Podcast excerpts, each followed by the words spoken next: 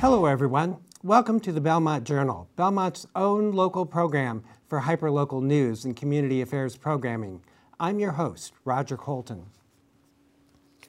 The Belmont Planning Board this week held a public hearing on its further deliberations on where the retail sale of marijuana will be permitted in the town of Belmont. We've captured one segment of that hearing to show you some of the factors that the planning board is considering. Go ahead and complete, and then. Here's why not put two at Pleasant Street at either end. If nobody has a problem with Pleasant Street, we could appease everybody and put two in Pleasant Street. Nobody has any objections to Pleasant Street, and yet there are so many objections to the loading dock, and yet, why is that not taken into account? Thank you. It is being taken into account, and the, the the state has been very clear that we can't zone this away. We have to provide adequate areas for business. It's- We've already three. eliminated most of the retail business areas in town, by, by far and away. In response to people just like you, I've, been- we've all been listening to this and hearing this, and in in response to people who said, we don't want it in our neighborhood, which came out, has come out loud and clear uh, over time. There have been many meetings, and that's been one of the clearest messages. that I get it in my emails and the conversations and everything else. We don't want it next to our houses. The issue here is that the task of the planning board is to find places to put this use in Belmont. Uh, We're going to have it. If we don't do anything, it could be in any of the commercial districts. So our task is to find what we believe, the planning board believes, after having heard from the residents in the town and with our planning staff, what we believe are reasonable places to zone this into place. The arguments against um, many places and focusing it in one place smack of nullification, which is trying to uh, legally zone away something that you don't like. That's what Steve's referring to. Uh, We've thought about this, and we're still listening to people. We haven't made final decisions on this. We will have a draft of this that will be in the preliminary warrant um, tomorrow, I believe, right? We're going to submit this for a preliminary draft of this f- to the town. Tomorrow. yeah. Yeah, a preliminary draft. We will have additional public hearings on this. This is a transparent process. We're doing this in front of everybody uh, all the time. We're not having any side conversations on this. We're listening to you, and we will make um, understanding and hearing what people say. On November 6th, Belmont voters will go to the polls to decide whether to approve the construction of a new school for grades 7 through 12. If approved, the new facility will provide a new school for nearly half of Belmont's 5,000 school kids. I have with me today Ellen Schreiber, who is uh, one of the leaders of the Yes for Belmont uh, uh, campaign. Thanks for joining us. Thank you for the opportunity. So, uh, people originally talked about a new high school, but this really isn't a new high school. It's two schools in one. Yes, two schools in one is a very important thing. Um, it's a great solution for our high school students and our middle school students. It's a middle and a high school. Um, but it's also a great solution for all of the kids in the district. By building two schools in one, we can free up space in all six schools for all 5,000 children. One of the reasons that we are uh, thinking about a, a new school is because of the overcrowding. The, the enrollment in Belmont has skyrocketed. Yes, absolutely. In the last seven years, we've added 700 students, over 100 a year. It's crazy. Um, these kids are coming, and we need to provide space and a good education. Now, the November vote is uh, about money. It is. Uh, it is not uh, inexpensive to build a school for half of our school kids. Uh, can you tell No. us what the cost is? Sure. Uh, the cost of this solution is 295 million. Um, this is the ballpark of all high schools. If you look at Arlington and Waltham, two of our neighbors, they are also in this process. They are spending over 300 million, and they're doing it for fewer kids, and they're doing it for a 9 to 12 school. But the, the 300 million, uh, let me round it to 300 if that's appropriate, uh, that's not all Belmont money. No, and this is the really exciting thing. Uh, for 10 years, we tried to get into a state grant program. We were finally selected in January of 2016, and they are going to give us $80 million in order to build this school. That's $80 million our taxpayers don't have to pay. And one of the implications of uh, state involvement is that there is and, uh, there is state oversight. Of Oh, yes. How the money is spent. There's a tremendous amount of state oversight. Uh, the, um, it's the Massachusetts School Building Authority, the MSBA, and they want to make sure their money's well spent. So they rigorously scrutinize what we do, and they have to approve every single decision. They voted unanimously that this is the best answer for Belmont. Now, one other thing to know about the MSBA if we don't use it now, we have 120 days to approve it. If we don't use it now, we lose it. And you're out of the Lose MSBA. the state money. We lose the state money, $80 million of it. And we're out for, it's not a matter of going back next year then. Well, no. Uh, we are out. We can start applying again. Last time it took us $10 million. You know, if we leave them at the altar this time, they may not want to do it again. Is there an alternative to, uh, to building a new school? Or Eh. there must be an alternative. Let me put that. What is the alternative? There is a plan B. It's pretty terrible. Um, the plan B is that we wind up with 50, approximately 50 temporary modular classrooms. Then after that, we do an addition onto the Chenery Middle School. You know, it's not just about classrooms, it's also about gyms and cafeterias and auditoriums. So we do an addition on the Chenery, then we do an addition and renovation of the high school. And that's massive. It just costs a lot to do the high school. It needs a lot of work. So the total of all of that is 247 million compared to 213 million Belmont taxpayers will be responsible for for the 7 to 12 school. and what I'm hearing you say is the option of doing nothing isn't really an option. Yeah, yeah, there's no option to do nothing. The kids are here. They're already in the elementary schools. They're moving up into the middle school. So, you know, the, in the middle school alone, we're going to add 200 students over the next three or four years. Then they're headed to the high school. Um, you know, the, the option of doing nothing is pretty terrible. Thank you. We have been speaking with Ellen Schreiber, who is one of the leaders of the Yes for Belmont campaign. We encourage you to vote on November 6th on the ballot issue involving the new Belmont 7 through 12 school. Hello, welcome to This Week in the Belmontonian. I have with me today Franklin Tucker, the editor and publisher of the Belmontonian, Belmont's online source for hyperlocal news. Thanks for stopping over. Oh, thank you for having me. There is a never ending story regarding the community path, but now it's the story is about conflicts between the town and the state. That's right. I don't think it's really a conflict. I think the uh, the, the town is willing to listen to the state and, and what their uh, their suggestions to the town because they have the money, and and the, and, and in a in a very bizarre. Uh, twist. Uh, the, the the state really wants to give the town money to build this path. This path has become a priority, uh, bo- both by the Baker administration and in the legislature. So we're in, we're golden, except for one thing: the path that we approved, which would go um, uh, the path from uh, Belmont Center to the the Cambridge line, which is Yes. Brighton Street. Uh, it would it was going basically on the on the on the north side of the railroad tracks, and then it would go underneath a new uh, underpath, the Alexander underpath, uh, Alexander Avenue, and then go on along the south side, specifically for uh, to to allow um, the residents on Channing Road not to be not to have that path, which they've always protested. Now- the now- state objects to that. now, the state does object to that for the simple reason is that when you're on the south side, you then have to cross the tracks to get back onto the north side of this of this longer path. That's the official path. You just can't stay on the south side. So they're saying it's just way too dangerous. So just put it on the north side and we're golden.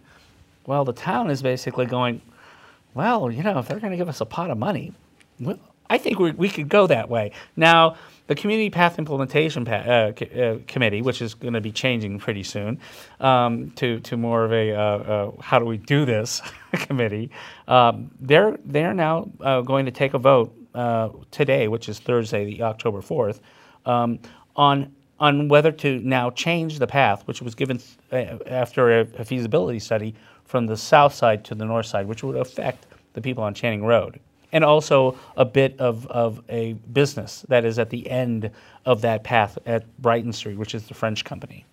And the, moving it to the other side of the railroad tracks, Mm-hmm. the one that was not recommended in the feasibility study, was that option, it, it was ruled out? It, wa- it was ruled infeasible or it was just ruled? It was just uh, ruled out. It was just ruled out only because there was opposition to it. They- By the neighbors. That's by the neighbors. Now, when they s- approved this, they didn't say this is a hard and fast fast uh, rule that they were going to stay on the south side, uh, uh, come hell or high water. No, this they said there was always an option of going back, simply because there could be you know problems or, or the situation could change later on. So they're now using that flexibility to move back to the north side. So we will know soon, but, but the state really has the upper hand. The state is providing the money. That's right. The state is providing the money, and they're and they're a willing partner. They want to give us the money. They they, they say that that underpass at Alexander Ave that's beautiful because it prevents the the, the constant um, trespassing of kids across tracks, which they don't want. And they want to give us the the, the path is a it seems this 55 mile path from Berlin to to Cambridge is something that they want to have done. So, and, and, and Belmont is that very important cog in the middle that needs to be solved. So they're willing to give us the money. They just want us to change the, uh, the where the path is. And that decision will be made in the next week. That's right. Okay, let's talk about uh, trash. We have just a few seconds. Uh, Well, very, uh, carry, uh, carry in, carry out is basically the policy of the town, except in now two locations, basically Joey's Park and Town Field. Uh, town, uh, town Field. Town Field. Uh, it seems like the parents basically said, "Give us our, give us our, our barrels back. We want our barrels." And the, and, the, and basically the uh, board of selectmen said, "Okay, for a few months, we'll let you, we'll see how that works. It will cost the town money, upwards to twenty five thousand dollars a year, uh, just to get uh, a weekend uh, trash pickup in those areas. So let's see what happens." Welcome to This Week in the Belmont Citizen Herald. I have with me today Joanna Juvelis, who is the senior multimedia journalist for the Belmont Citizen Herald and Wicked Local Belmont, Belmont's online source and print source for uh, local news. Thank you, Roger. Uh, there is continuing progress in responding to the pedestrian death this summer. Uh, the Board of Selectmen recently made a big decision. They sure did. So, with the support, the full support of the Traffic Advisory Committee, they voted to disband the current Traffic Advisory Committee and rename it and reappoint new members with a brand new charge. So, it's going to be called the Transportation Advisory Committee, and it's going to focus more on pedestrian and bicycle safety in addition to vehicular traffic. And, and what does it mean uh, to focus on bicycle and pedestrian safety? Well, this- Signage? and- Exactly. This committee will look at uh, traffic calming measures. They'll make recommendations for things like crosswalk signage, how to improve intersections, um, how to reduce, you know, if there's areas that have a lot of speeding. The, the town actually is, is going to have a website too that's going to get that's going to get a lot of public input. If you go on the Town of Belmont website, you'll see the link and you can put in your concerns about streets and sidewalks that may have issues in Belmont. And this committee is going to look at that data as well and work with the town administrator's office and different committees in the town to see what they can do. Um, they may al- also rewrite existing policies and, and write new policies. And this is uh, an entirely new committee. It's not Yes. simply taking the old Traffic Advisory Committee. If people are interested Right. in this, they, can, apply. and the deadline to apply is November 1st. They're, they're hoping that they can get people with traffic engineering experience. That would be a big plus. And they'll make the appointments on November 5th. So if the, uh, the town moves forward in uh, trying to make sure that this traffic death doesn't happen again. Yes. The Board of Selectmen changing topics. Uh, the Board of Selectmen is also uh, making progress on making a decision on what happens at the old incinerator site. Yes, the old incinerator site. Uh, you, it's located on Concord Avenue, 25 acres of land, which is currently used by Public Works for things like storing leaves and different things. And it will still need to be used by Public Works, but they're looking at post closure uses because what they have to do is they have to cap the site they're required by the state, and they have to make a decision about what is what is what kind of cap are they going to put. That's going to depend on the use. So there was a meeting back in June, and there was a, a long list of potential uses, which they've now narrowed down to five. Do you want to know what And, those uses are? and those five are? Anaerobic digester, Okay. Hockey rink or athletic center, uh, bike and skate park, solar farm, or just plain open space. There is uh, an upcoming hearing. Yes, October 18th. So on October 18th, there'll be another public forum just focusing on these five uses, and they're looking for public input. There are pros and cons to all these uses. On the anaerobic digester would require a feasibility study, which would cost $8,200. The hockey rink uh, the, the, the pro is that the capping wouldn't cost as much because the rink itself acts as a cap. The con is that someone's going to have to pay to put in a road and parking, and it would not be able to get done for at least five years. If the high school project is approved, they're going to need to use the incinerator site during the construction. And no matter which use the, uh, uh, is chosen, Mm-hmm. the high school, assuming it's approved, uh, will need that property Right, for exactly. staging for the, uh, the next few years.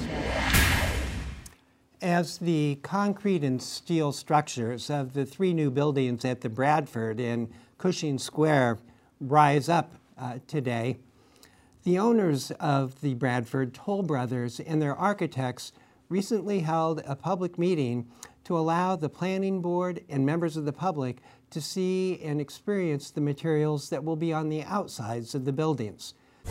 So today we have a mock-up of the building materials that will be going on each of the three buildings in the Bradford development, which is formerly the Cushing Village development. Uh, it's an open public meeting so that the public can come and, and uh, look at the materials and uh, confirm that in fact what's being um, put on the buildings is what was approved by the planning board. This has been this has been a project, uh, the Bradford now, that's been in process for over 10 years. Uh, as we're seeing at this point, the project is coming out of the ground. One of the jobs of the planning board has been and continues to be the approval of the of the materials that will be on the exterior of the building. We have already had a first step in terms of this, um, and the materials have been brought to the planning board and were presented before they have been available at town hall for everybody to take a look at. We're just going to walk through the sort of what you see before you. It's it's a, a conglomeration of building materials as best we could make it represent the actual building. We have varieties of uh, cement siding, shingles. Uh, the the windows are, you know, this is a sample window. The proportions are for a sample window and not the proportions you see in the in the final window, but they are six over six with the transom. Uh, we do have some limitations on this center window because we have two conditions: a stone, a, brick only condition, and then a, a trim condition. So you know it's it's a little unfinished in, in the middle, but you know the, the intention is to show you the, you know what the window looks like with white trim and what it looks with next to the brick. Well, I'm delighted that um, the planning board and Toll Brothers have put up the mock-up and invited the community to see it. I think it's really important. I like very much the limestone use on the um, Pomona building as the cornerstone of the development. I think that's really important and a really beautiful materials. I was also very pleased to hear that um, the red brick is going to be full brick and not veneer. That's a very positive, um, you know, addition. Um, and, and, I, and I appreciate the general response, which is to build three different buildings as opposed to one behemoth um, development. And I think having three distinctive buildings um, are a really good thing. Here's Jane Peters with a look at what there is to do in Belmont in the coming week on Community Calendar. Hi everyone, I'm Jane and this is your community calendar for this week. Join McLean's Deconstructing Stigma team in celebrating World Mental Health Day on October 10th with the North American premiere of Obwongo Edhano. The film showcases the work being done by McLean's partners from the Move EV at Home of Brains in Kenya. Following the screening, there will be a panel discussing mental health around the world. The screening and panel are both free. Register on Eventbrite. Sarah Grace Tuttle will visit Belmont Books to read from her books Hidden City and Dot Stripe Squiggle on Friday at 11:30 in a guest story time. The event will be accompanied by a craft activity exploring the shapes and textures of sea creatures. And on Friday evening, you can attend a ticketed author visit at Belmont Books with Madeline Miller, author of The Song of Achilles and New York Times bestseller Circe. Students can attend this author talk for free when they present their student IDs at Belmont Books in store. Next week is Public Power Week, and the Belmont Light Department will be at the Beach Street Center on Friday for a presentation. Learn about the benefits of public power, how to save money on electricity, and how to increase renewable energy. Broadway Night is the BHS Performing Arts Company's annual musical theater cabaret, taking place on Friday and Saturday evenings in the high school's Little Theater. Students will perform classic show tunes and contemporary work from new musical theater composers in an evening of song, dance, and storytelling. More info and tickets on the BHS PAC website. Little Johnny is a ghost who loves trick-or-treating. Solve math problems at the Russian School of Mathematics Math Spooky House and help Johnny collect his treats on Saturday from 2 to 5. As a thank you for your help, you can win some treats and prizes as well.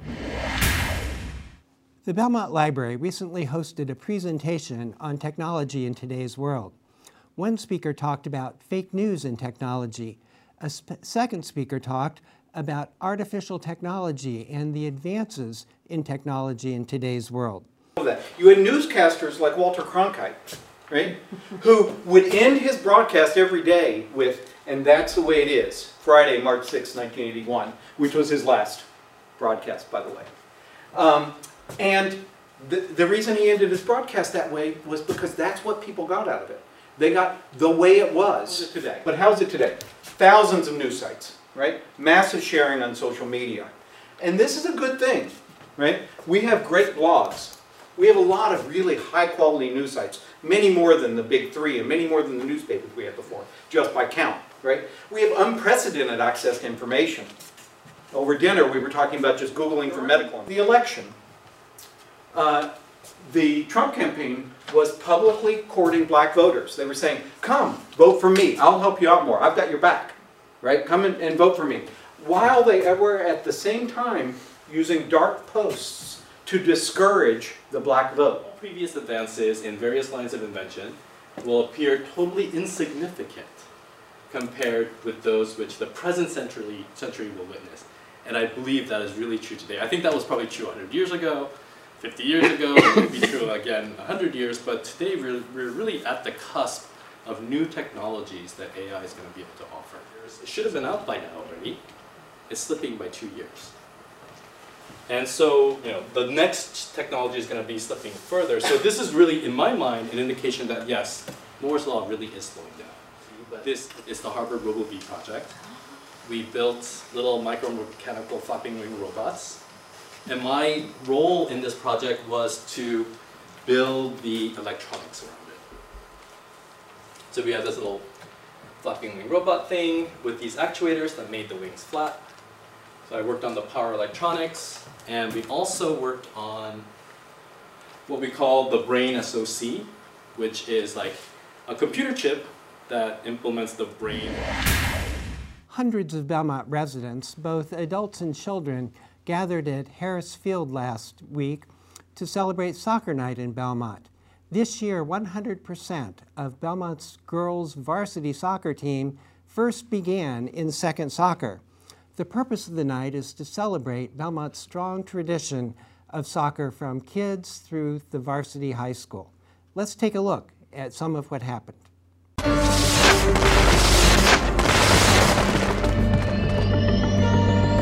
Tonight's event celebrates the connection between our high school soccer programs and our youth programs, the Belmont Soccer Association and the Arlington Soccer Club. It is a carnival atmosphere here tonight. Soccer night in Belmont. It's a capacity crowd. I heard that.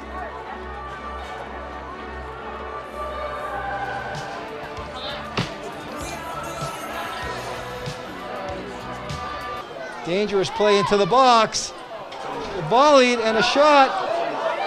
And Belmont has pounded Arlington to start the game. And he bent it right in, and he tries to bend it again. And there it is! Beautiful play! Uh, Rhea, as an Olympus goddess in her own right. I was. Oh, a long shot, beats the keeper. Francesco. Oh, Oh, no, no, they they dummy it. And uh, Elan sends it into Francesco. Francesco tries to shoot it across. And another goal! A goal for Arlington! Oh, there's a play in for Arlington. Shot off the post. And a goal! Francesco. Good ball. Good ball by Belmont. And here's a run. And it looks like it's going to break away. And a goal!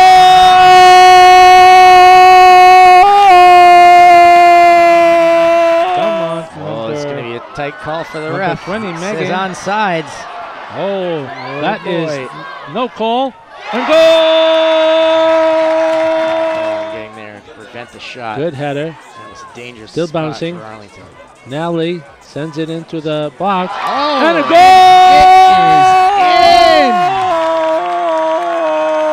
And there it And is. We come to the end of the game. Final whistle.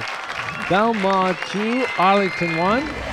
That's it for this week's edition in, Be- in the Belmont Journal. I'm your host, Roger Colton. Thank you for watching. I'll talk to you next time.